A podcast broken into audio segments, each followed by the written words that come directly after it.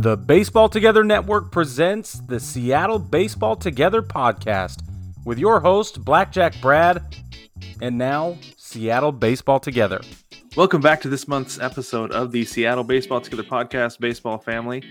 Uh, like this is it's over, done. The season's over, um, and here we are. We're gonna go over it, talk about it. I'm joined on the couch once again by my buddy Jewell Young. Thanks for joining me, Jewell. Hey, hey, hey, baseball family. Good to be So- back where we started. yeah, right where we started. But this is the thing, Jewell, is we're in a better place now than we were last time, right? Oh, oh, we're in a place. We're in a place where we thought we'd be next year. Ex- exactly right. Exactly right. I mean, I will say this: I had the I have the Mariners making uh, all the year long. I had the Mariners making the pod or the podcast, the playoffs next season, right? Mhm. But I mean, missing by a game this year, like you, they might as well have made the playoffs. To be honest with you, the way that last week went, the way it felt, this team felt. I mean, were you just as stressed as I was? Like all. Dude, so I went on a different podcast on Friday night, like during the game, and we were talking about this. I was like, I wake up every single morning stressed out. Okay, game starts at seven. What am I doing between now and then? The only only thing on my to do list is to not have a heart attack. Yeah, for Like, real. So so stressful. yeah, yeah. Actually, funny story. So I'm looking back at um, my blog from the 18th, um, where I talked about the Mariners, and Vegas projected them at 72 and a half wins. I was a little bit more generous at 88 and a third place finish, but man, they blew Vegas out of the water. They did. They blew everybody out of the water. I think Mhm. SI had them at sixty-five. Yeah, They said Yeah. the, they said Mariners fans have the Jarred Kelenic call call up to look forward to, and not much else. Win 65 games, and I had them at 84. I had at 83, 84. I'll I'll be honest with that. That I had nowhere near 90, but I did have them missing the playoffs, finishing third. You know, Yeah. so it's it's a big deal. I I mean, it's a really big deal um, especially for this team that was no hit twice in a horrendous month of May. Like it looked like the season was over in Yeah. May. yep. Like done, deal, signed, sealed, delivered, gone. Looked like this team was dead to rights. We were going to see everybody come up from the minors this season, and it was just Yeah. going to be a mess the entire time. Yeah, we talked about that. I remember we talked about that in May. We talked about okay, Mhm. it's time for Kelenic. We saw Gilbert coming up. We were just waiting for Raleigh. We were waiting Uh-huh. for J Rod. Well, we were certain. Well, we were certain Hancock and Kirby were going to see time just the sake of getting time, right? yeah, no, we were we were banking on basically everyone but Noelvi Marte. Yep. Yep. Exactly. Well, and, and here's the here's the crazy thing is so May was 13 and 15. 13 and 15 in May. Every other month over 500. Over Yeah. 500 every other month. 18 and 8 in September. That's better was- than what I had them going.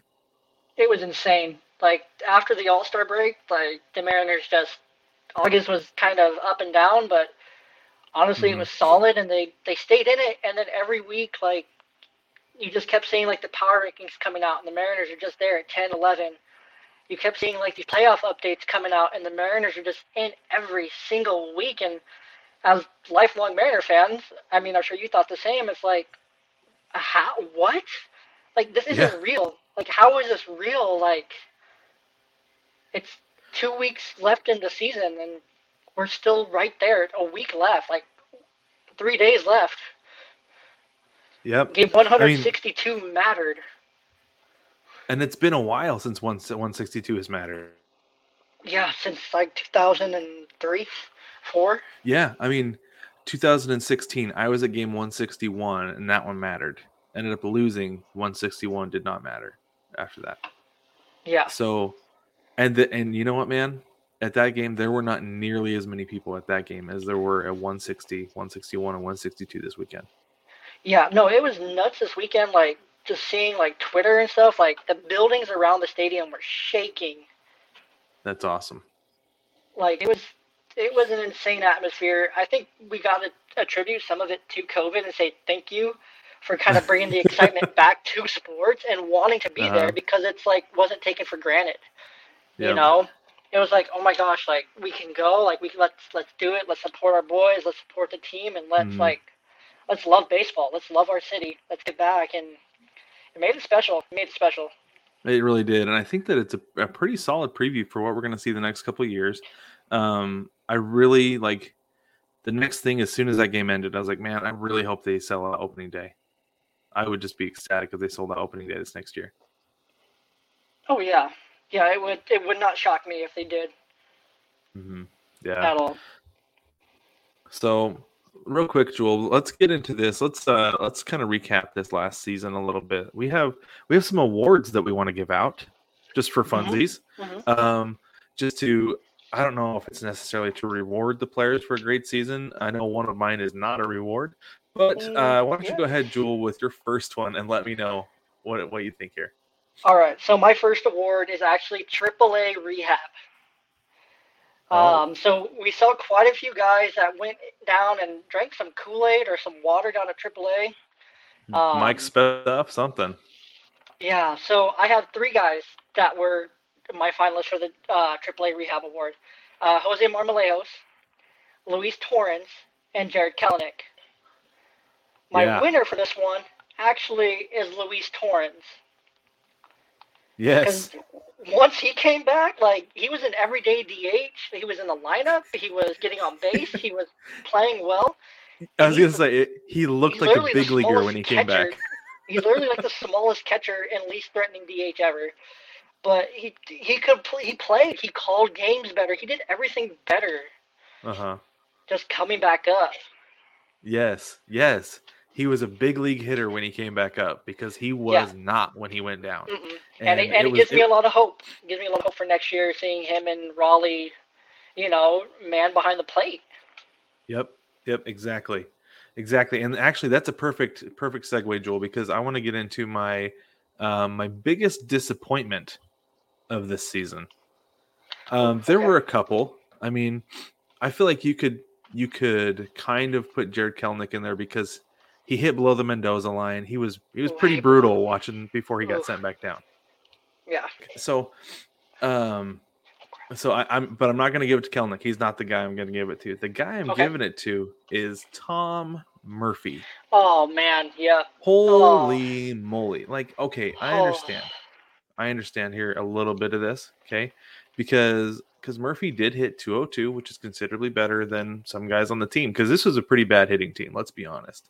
Like that's what undid the, that's what undid these guys was the Yeah. fact that most of these guys were hitting below 250. Yeah. And so, so what we have is Tom Murphy hitting 200, which, like I said, it, it's fine based on what we saw on this team. However, I just I don't feel like behind the plate or just defensively once the once the ball is hit, he might be a half a step up from a net behind the plate. Like the Yeah. dude cannot catch the ball and make a tag to save his life. No. Period. Sad ball like 30.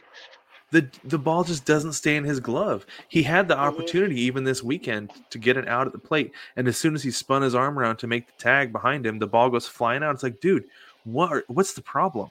Like, can you not squeeze it? Is Yeah. your glove too big? What's going on? You've got to figure it out though, because there have been a lot of opportunities at the plate where he could have made a big out, but Yeah. the fact that he can't field the ball cleanly as it's coming in from the outfield, can't squeeze it in his glove so it falls out it cost this team a lot of runs, way more than it should have. And you know, Oh, Torrens had a similar similar thing happen to him right before he got sent down, where he just had a brain fart, where hmm he had a four or it wasn't a force at the plate. He had to tag the runner, and the runner was out by five feet.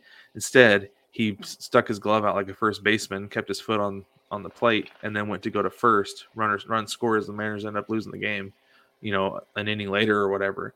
But it's like, what's wrong with the catching position? Does Dan Wilson need to come up from wherever he's helping coach? And what was he help? He helped out at Modesto this year, right? Mhm. Yeah, and Like- just to kind of illustrate, like to prove your point even more for Tom Murphy, in 2019 he was seven defensive runs above or defensive runs saved, with a 30 with a 27% caught stealing. This season, one defensive run saved, and a 23% caught stealing. Oh no, I'm sorry. He went from 39. I'm sorry. I was looking at advanced one. 39 in 2019 to a 17% in 2021. Yeah, and and I honestly, like, I'm surprised that more guys were not stealing on the Mariners this year, especially with Torrens behind the plate too. Oh, Like yeah, there were so many times where they would get guys on first, and I'd be like, "Just go! Why aren't you just Yeah. taking second base? It's there to, for you to take because Murphy's not going to throw you out. If Torrens is back there, he's not going to throw you out. Raleigh's Yeah. better, but man, like there was nobody who was going to get anybody out with Murphy and, Yeah, and no, Torrens. Yeah, no, it, So- it was rough for Murphy. Huge Yeah, step back. that- Like he can still call a game. Like for for a veteran catcher, he can still call a game. But Uh huh. I mean, he did finish the season at um, 0.9 wins above replacement, while Kelenic finished at negative 1.7. So Well, going 0 for what 38 isn't going to help with that. yeah, no, not really. but no, Murphy was my biggest disappointment though because Yeah. he was just so bad, and he, you know, he took 2020 off, like whatever. That's that's fine, but man, the catching position is a tough position to take off and miss an entire year, yeah, and that is Exhibit A right there. So, yeah. all right, Jewell, go ahead with your next one. My next one is the Stay Injured Award. Stay injured. Stay injured. Stay on the bench. okay. Front left bench award. Uh, so my finalists are Evan White, Shed Long, and Justus Sheffield and Justin Dunn. And my winner for this award is Evan White. Because if Okay. Evan White wouldn't have missed the entire season, we would not have had the amazing season that was Ty France. Uh huh. Um, it would have been we probably wouldn't have traded for um, Abraham Toro. You know, it, things would have been probably a little rockier at the plate um, because Yeah. France wouldn't have been in everyday at first, which wouldn't have opened up the reps for Seager to stay at third because France would have been taking you know more defensive runs, more errors. You know, more of Mhm. those metrics because he, he's a great first baseman. He's absolutely phenomenal at first base. Um, but other other positions, not so much. So my winner for the state injured award and stay on the bench is Evan White.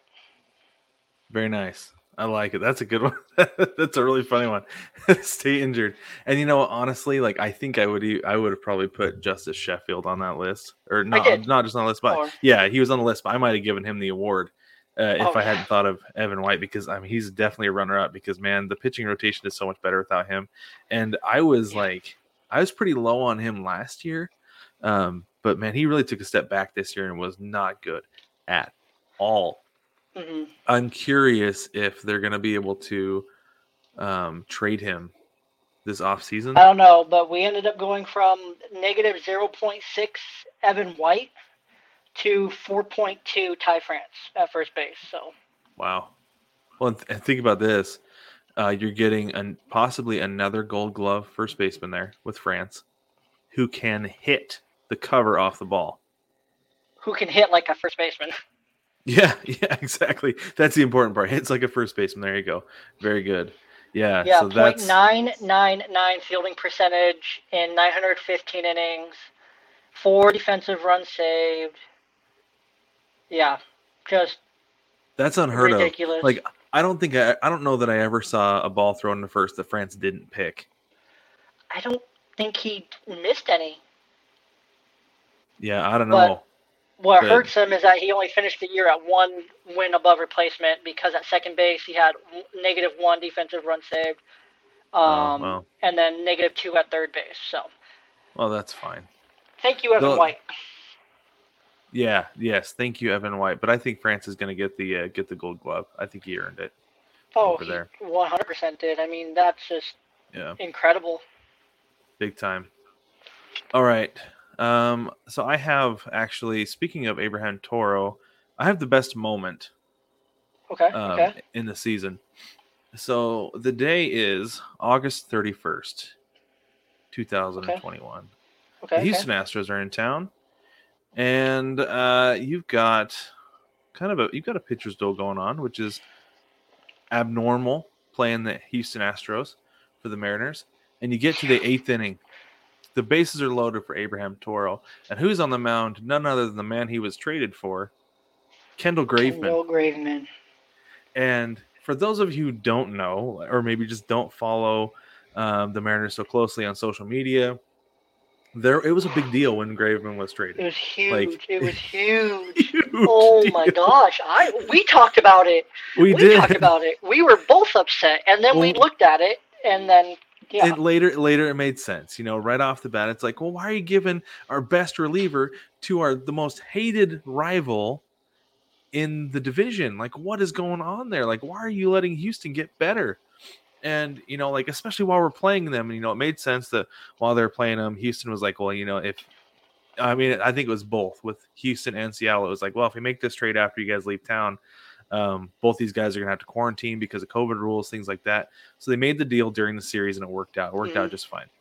it was, it was So great. then a month later, a month later, almost to the day that these guys are dealt, they face Mhm. each other in Seattle again, where they were traded, and Toro goes yard, hits a grand slam, a grand salami off of Kendall Graveman, and I'm standing up, walking around my living room, hands in the air, saying, "Abraham Toro single-handedly has won the trade."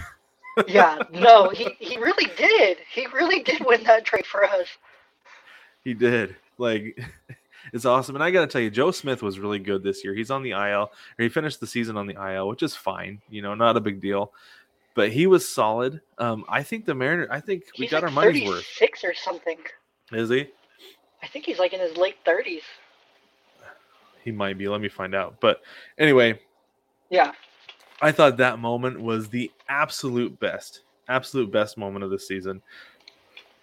That there was so much surrounding that trade, yeah, he's and for it to go down like that, outstanding, absolutely outstanding. I loved it. so Yeah, no, much. he was he was great for the Mariners. I mean, he ended up pitching 18 innings um, of .2 ERA or I was gonna say 2.0. ERA and a 2. Oh, was oh was it two yeah, point? two.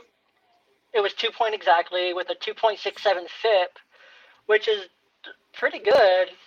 Um, Mhm. you know, definitely quality. I mean, two. He definitely gave us what we, exactly what we paid for. You know, Yeah, he, he gave On us what top we when we Toro. need it. and on Yeah. top of Toro, I mean, and it was- Toro Toro started with what a ten game hit streak. Yeah, he was incredible. He was he homered twice in that series when he first got traded. Yeah, he did. Yeah, because he and he even homered in that first game of the series. Yeah. So he homered every day, every day in that series. Yeah, no, So- it was great. Toro was an excellent pickup, and he's a long term solution as well. Yes, yes. So we're gonna have him. He's gonna be around a long time, and I think that's fantastic because I'm a, I'm a huge Toro fan. I, I like that guy a lot. He won me over really fast. Yeah, he did. Same. Which you know honestly leads me to my next award because he's a nominee for my next award. Okay. Um, which is my favorite edition award. oh, okay. Cool. So my favorite editions, my not my finalists were Abraham Toro, Jake Bauers, surprisingly, uh, and Drew. Steckenrider.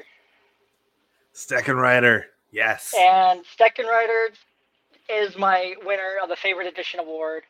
Drew Steckenrider, 2.5 wins above replacement, 5 and 2 war, 2.00 ERA, 7, 14 saves, I mean, 58 strikeouts, 1.020 whip. I mean, he's controllable through 2024. He's 30. He's a late blooming reliever. He stepped up in so many clutch moments. Uh huh. Like Drew Steckenrider absolutely won me over. His FIP was a 3.35, which you know makes him very just very average, but very a very good average player. Uh huh. Yeah. He only gave up five home runs in his 67.2 innings pitched. That's a big. I think that right there. That's a big That's number. huge. 17 walks. And he was just, there was just nothing bad about Steckenrider. Like, everything about Steckenrider was just good. Like, he was just good, especially when we needed him in big moments, especially Yeah. down the stretch in September.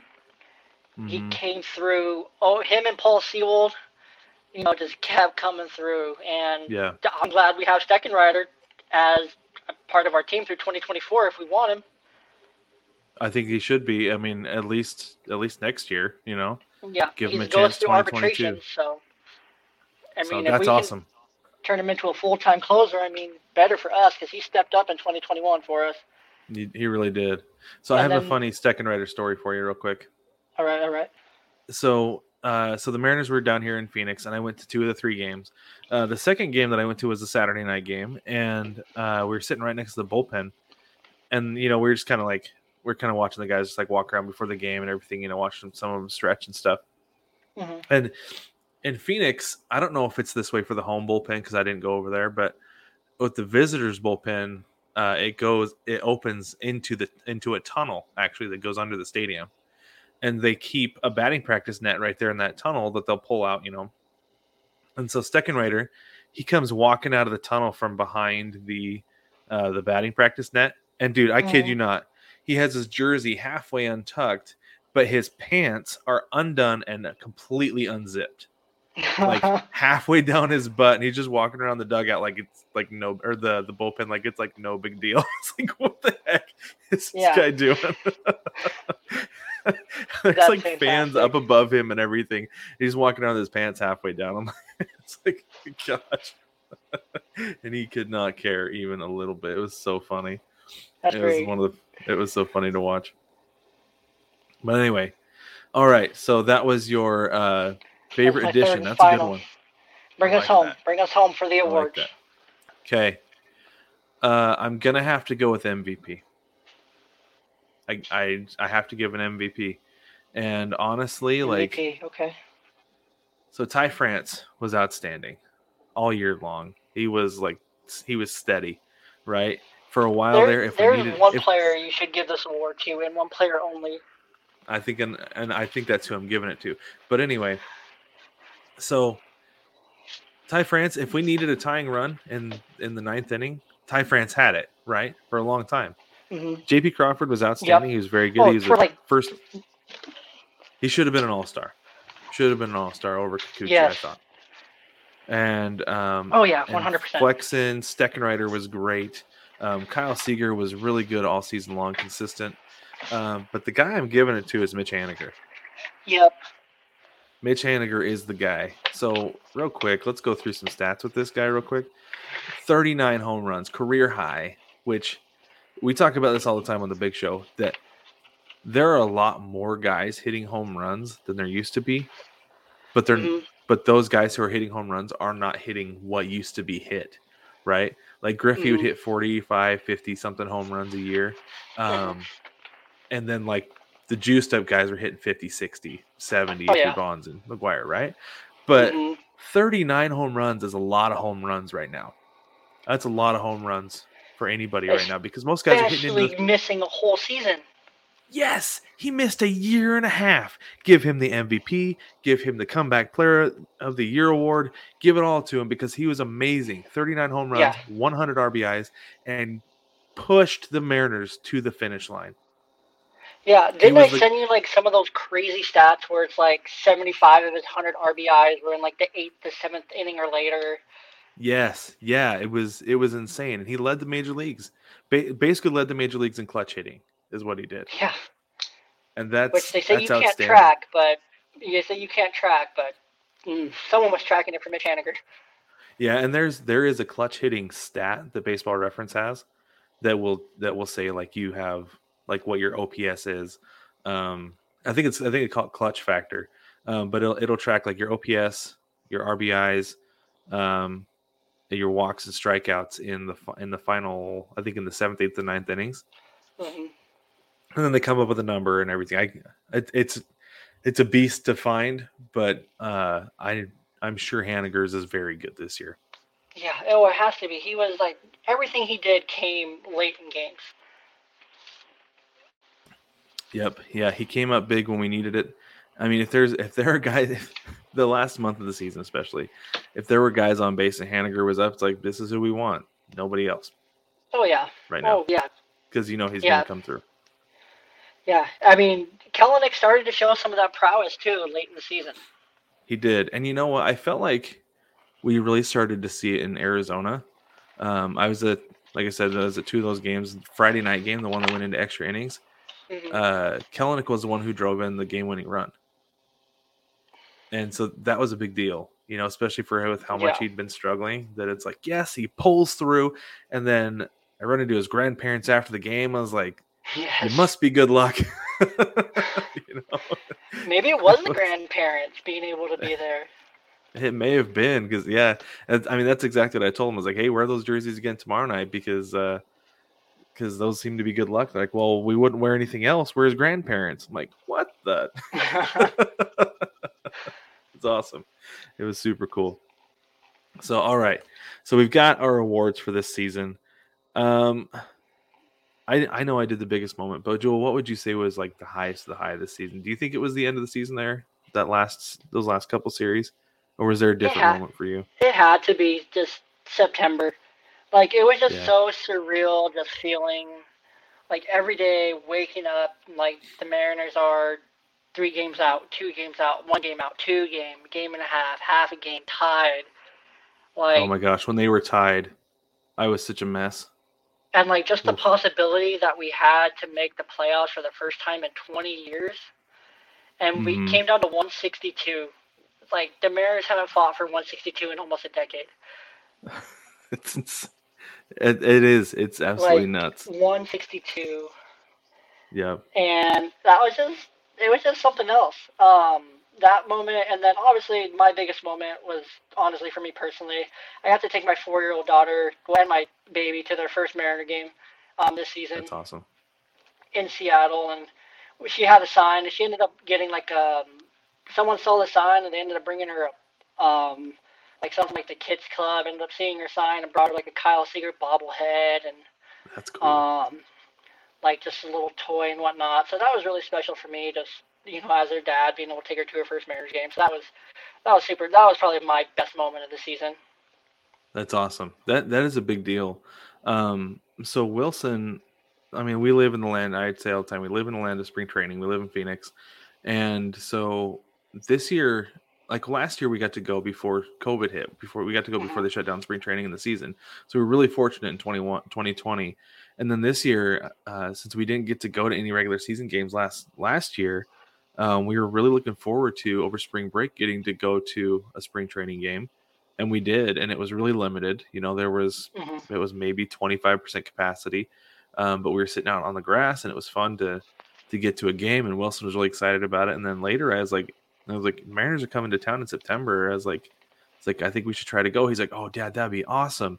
And then so my dad actually gave him the tickets that we that we used to the game he gave those to him for his birthday and he was like ecstatic ecstatic about it. He loves to go. We we kind of spoiled him this year. He got to go to three games which That's awesome. you know isn't a ton but three big league games at big league park it was a different experience for him. He had a lot of fun. He loved going. So yeah it's hmm that first time there's nothing like it right? No, it's, yeah. it's super cool. That's great. I love that. Love that so much. All right joel we got a little bit of time here let's talk about some of the things that we want to see uh, this off season. Now keep this in mind baseball family we talk about this all the time on the big show. This comes up like once a week. We have to keep in mind the collective bargaining agreement because it expires it's coming up here pretty soon. And it's going to be a big deal because we could potentially not have baseball next year. But the other thing is that i don't think we're going to see any moves made until it's resolved. That means no signing of free agents no trades none of it. But we're still going to have fun with it. So Jewell, you so first off, Jewell and I talk about this all the time. We text about this like compulsively. so All the time. Literally, I think we talked about it for like two hours the other day, like texting back and forth, just like I think we did. all the crazy possibilities. And I mean, I have I have two. I have two theories. Okay, go ahead. Lead us off. my my biggest theory, you know, obviously, like you said, nothing's going to happen until CBA. The Mariners obviously need to give Mitch Haniger a three to five year deal. With They all the money. twenty million. With all the money, they hold a give them the Seager money. You know, the eighteen million that, you know, if they end up moving on from them, will come back into the Mariners payroll. Uh-huh. Um, the Mariners hold a twenty million dollar club option over Seager, um, which I mean I could see him restructuring for less. Um, regardless, I mean who knows what's going on with Kyle Seager? We kind of talked about this where it's like, is he retiring? Does he need Tommy John? Is there something more we don't know? Is that why they give him the big ovation? or was it just Right. because was it just like the proper thing to do as a franchise? Just in case. Just in case, because it was a classy Yeah. move to make. Eliminated cornerstone, 11 years. Like Uh-huh. it was the move. It was the classiest thing the Mariners could have done. Yep. I mean, they Yep, did it for and- Ichiro, and it, you know, They did. They really did do that for Ichiro, and you know, and Ichiro really came back just for those games. Um, in Japan. and this, yep. yeah, and my thing with with Seager is like, he's only ever known Seattle, only known the Mariners. So hmm I do wonder if maybe he's going to go make some visits, talk to some other teams, and you know, like I would love to see him play for a contender next year, a I team that honestly could go think win him the and his Series. brother. I think him and his brother team up somewhere. I wouldn't be surprised if they go somewhere They- to win a win a title. It just makes too much sense. Like they're both free agents. They both Uh-huh. have the option. They both could do it. They both still have some juice left. Or obviously Corey's 26. Um, He's got a lot of juice left, but he has had Tommy John as a position Yeah. player. hmm And so they both they both have enough in the tank to where Uh-huh. they could really go somewhere like I don't know. Would I love them both to come to Seattle? Yeah. Do we have room for That'd Corey. Seager? Not really. um, Right. but honestly, they could go somewhere you know that has the room at shortstop, second base, third base, and make them DH. in DH American League. Like there's there's a, Detroit. Makes a lot of sense in Detroit. Yeah.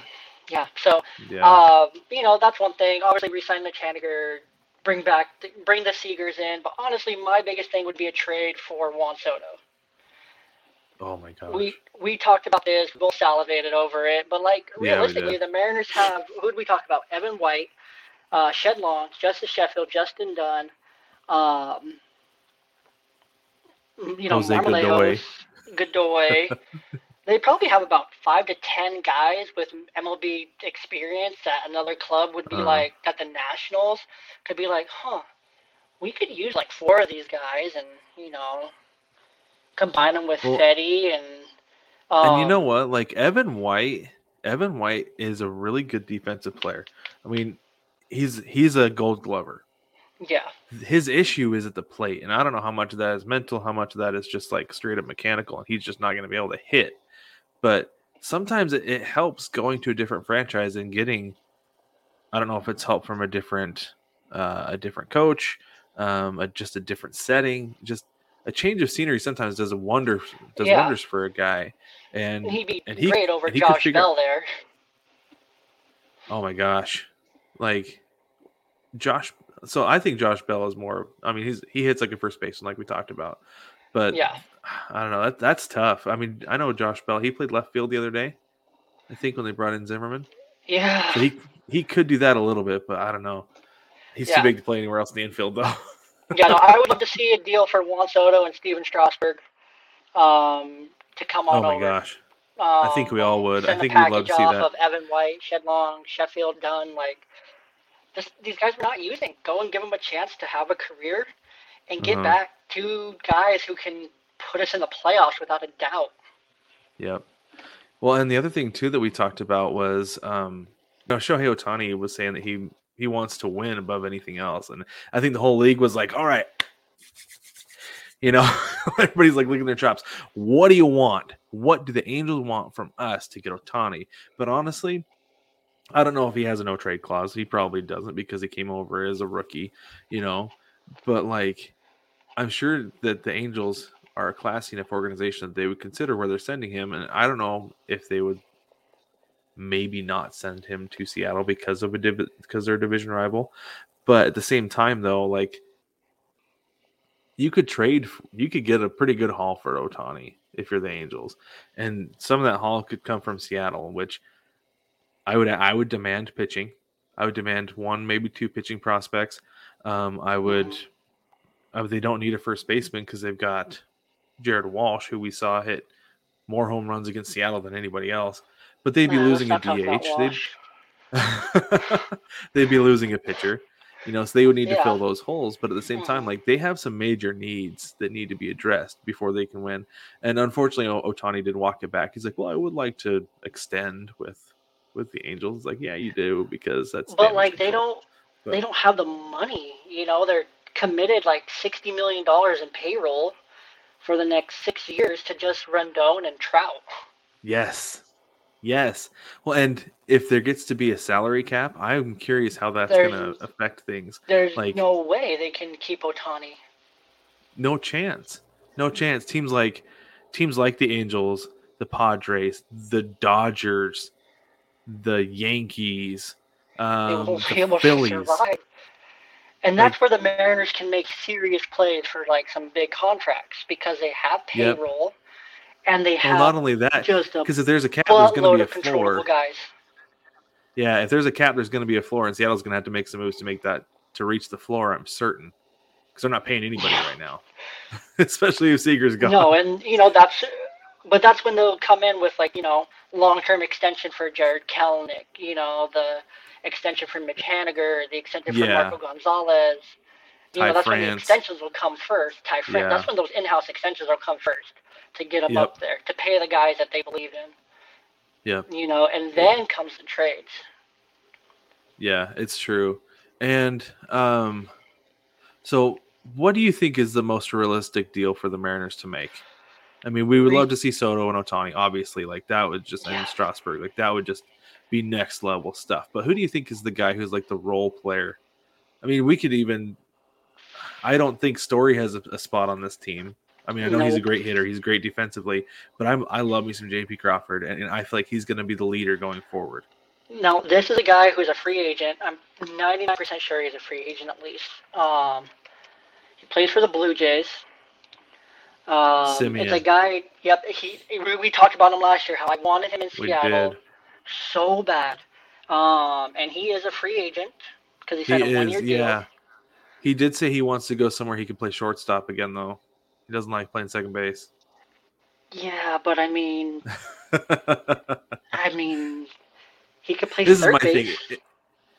Maybe, maybe He I could- don't know. But my thing is like a guy like that. If he's gonna, if he's gonna re, if he's gonna sign with anybody playing second base, he's gonna stay in Toronto. I'm sure. He, he's honestly uh, above average defender at every single position he's played. He- Second base, third base, and short.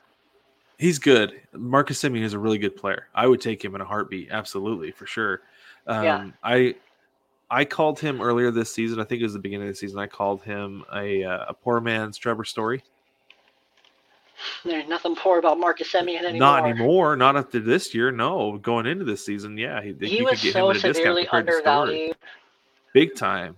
But after he got I mean, out of Oakland, is there was there is a something that happened. possibility. Is if we if Semien was a possibility, it would mean Seager's not coming back. Whoever they re-sign a middle infielder, Seager's not coming back. Right. Most likely is they move JP or Toro to third. I JP think Toro is the future, is the third baseman of the future. I think they're looking for a second baseman still. JP Crawford, .983 fielding percentage at third base, seven defensive runs saved, and 174 career innings there. Did he? Has he really played that many at third base? Mm-hmm. That's crazy. Uh, all he- in Philadelphia. Yeah, yeah, but still, um, I didn't, I didn't realize he'd played that much time at third base. I, so I have a buddy who's a, a Phillies fan, and he's just like, I said something about J.P. Crawford. He's like, I am so sick of hearing about J.P. Crawford because they were the Phillies are selling him as the next Chase Utley. He gets to Seattle, I'm like, yeah, I could see it. I can see it. Yeah, he might just be Yeah. the next Chase Utley. but then also Toro. Toro was a third base prospect in the Astro system. yes, Um, he was brought up as a third baseman, but then moved to Seattle. he looks like a third baseman too. Um, and in 546 career innings at third base, um, he has a .970 uh, fielding percentage with five defensive runs saved. So Hmm. I mean, it's not like we have we have two great options. You Yeah. know, if we need to move shortstop over to third, or if we Mhm. need to move our second baseman over to third base, it doesn't matter because we got two quality players. Just don't move Ty France. Just don't move No, him. Ty France stays put. We don't need a first baseman. Got a first baseman. No. Definitely. We don't need a. And then next year, I mean, yeah, it's just it's great. We we're in a great predicament there. So I would love to see Marcus Semien, Juan Soto, Shohei Ohtani, Stephen Strasburg. likely, I think Semien's the biggest play because we were connected with them late into the free agents process last year. Oh, I didn't know that. I think I had missed that somehow. But Mhm. um no, and, and my thing too going forward is that like the outfield right now is like Soto is a step up from everybody in the league, right? Let's be honest. Mhm. Like you would trade anybody on your roster pretty much for Soto. Um, but honestly, the Mariners outfield is super crowded right now. And this Yeah. is, this is going to be an issue going forward because if we're going to resign if they're going to sign Haniger to a long-term deal, Mhm. what do you do with him? You know, we talked about this a lot that you could move him to first base, but we got Ty France at first base. You could move Yeah. him to DH. Well, we would love to see Seager come back and be able to play, be able to DH. So, you know, if we've got, if we're gonna have the holy trinity of Kelenic, Kyle Lewis, and uh, Julio Rodriguez out there, got to figure out of 'em- something to do with Haniger. One of them has to go. I mean, honestly, if Yeah. them wasn't the possibility, honestly, Julio Rodriguez would be gone. I mean, Julio Rodriguez would be a national. Yeah, and that would really upset me because I love watching that guy play. so yeah, but, much. But Juan Soto. I know. Juan Soto. Juan Soto might just be the best hitter in the league right now, and because that He's dude so is young. just he's he's, He's young. He's got power to the entire field, and he hits for average. He hits for average. He's not just a power hitter who's going to go up there and strike Well, out. not only He's that, a- listen, listen, like his his stats: seven wins above replacement, 157 hits, 29 home runs, 313 batting average, 95 RBIs, nine stolen bases, a 465 OBP, a 534 slugging, a 999 OPS, and 175 OPS plus, 75 points above league average. Yeah. Well, and here's this: is that I believe Soto is the only guy uh, in the entire league to have um, to have a WAR above seven, who's not a pitcher, like who's not also a pitcher. And the only reason I say not also a pitcher, uh, because Ohtani Yeah, has a WAR of like eight, but that's because he's double dipping. that's true. And the best thing about Soto is that he lead he led the league in walks this season with 145. Yeah, so that's the thing is like I would trade I would be willing to trade anybody for Soto, but it's that um having watched a guy from very early like like J Rod, like I remember listening on the radio to his first spring training at bat and they said that it was like 105 off the bat and it was the first pitch he saw. It was the first big league pitching he had ever seen and I was like, "Gee, Yeah. Well, we also heard that about Evan White too. You know, he he's a contact hitter. He was he can hit he can literally hit the cover off the baseball right into someone's glove, but he's gonna hit it 112, 115 exit velo. Yeah. So here's here's the truth about so about Soto's WAR. Soto has the highest WAR of a non-pitcher who's considered an MVP candidate. But you've got Semien 7.1, Correa 7.2, Wheeler with Philadelphia with 7.8, and then Ohtani is 9.0. Um, I'm still not going to turn down a WAR of 7.0 at all. That's 97 wins. Yeah. Yep. Oh, and sp- speaking of this, let's wrap up with this real quick. So I was talking to, with my son Wilson the other night because he was I was explaining to him about how the playoffs work and everything like that. I was like, you know what, Wilson, if Kyle Lewis hadn't gotten hurt this year, um, I would probably consider him. I'd probably take two, three wins from him. Um, and then you, you go next year. I would probably with Julio Rodriguez with what he's projected to be as a rookie. I would take two wins with him. So that's five more wins right there. And you know, you're losing some with probably Yeah. Seager and hmm um, but the rest of the core is gonna be there. You're gonna you're gonna lose some negative war guys. Um Kelenic has got to be better next year. Like if he's not, like I don't know what the Oh, problem he is. There's something else be. going on. He's gonna be better. So I mean, there's a potential that these Mariners next year could win 95, 96 games and be What's in the what's hunt sad for is the that Kyle division. Seager's only a two wins above replacement third baseman. Yeah, but his role in the clubhouse makes a big difference. Oh yeah, no, if, 100. if they included intangibles, he'd be like a four, four or five. yeah, no, definitely. And then Kyle Lewis was a half a game. You know, even if he would have stayed healthy for the season, you know, Well, I mean, he only played like 30 games. Yeah, half a game in those 30 games, so That's I think that's pretty good. Pretty that's good for those. That's the Boston edge right there. Yep, it is. Yeah, so I I'm going to say it right now. I've got the Mariners at 95 96 wins next year, contending for the division title, but definitely in the playoffs. I'm 100% in the playoffs on a wild card. 100%. 100% because the Yankees aren't going to be. I mean, they're not going to have Rizzo. They're probably not going to have Gallo. Right. Um, you know, I think Judge is a free agent too, if I'm not mistaken. They're going to pay Um, Judge. Yeah, well, he goes through arbitration. Okay, Uh, yeah. but you know, there's there's guys there's guys who are on the Yankees who probably won't be there. You know, Rizzo Mhm. 100% won't. Rizzo will be. I want Rizzo in Boston, honestly. Um, Yeah. I think that's perfect. But no, I honestly like. There's there's a lot of questions in New York. You know, it's open. It's honestly Mhm. next season should be the Toronto and Tampa Bay show. It should be the Seattle show in the West. It should be Uh-huh. the Detroit and the White Sox show in the in the Central in the American League. Yep. Like each division has two clear cut like top dogs. Yeah. Yeah, in the West, I West, think the it Mariners it- I, Take the I think the. West is going to continue to be competitive. The Mariners match up against the A's really well suddenly, so I'm not worried about that anymore. I think No, Houston. no. I keep I keep waiting for Houston to take a step back. Golly, that Kyle Tucker keeps hitting the cover off the ball. That dude's good, and so oh yeah. You know he's going to step in and take over a significant chunk of what needs to be done there. They're still going to have Bregman. Uh, Correa sounds like he's gone. Five point seven um, more for Tucker. That that dude legit like i remember seeing the first time him like seeing him come out the first time i'm like geez this kid like a high schooler what's going on here and then he goes out there and rips a double in the gap i'm like man but he can hit holy smokes but anyway i don't know let us know what you think baseball family do you think that we're off our rocker here saying the mariners could really contend next year i mean i like i said i think 95 95 96 wins is reasonable reasonable to expect from the Mariners next year. Let me know. Jump on baseballtogether.com or click the link in the description and send send me your comments, concerns, questions, Snyder marks, whatever you want in through the mailbag. Also, don't forget you can hop on 9plusus.com, N I N E P L U S US.com. Use the code SEAPOD, S E A P O D, and get 15% off anything in the Seattle collection. Uh, got some nice stuff. Got the uh, the foul pole collection.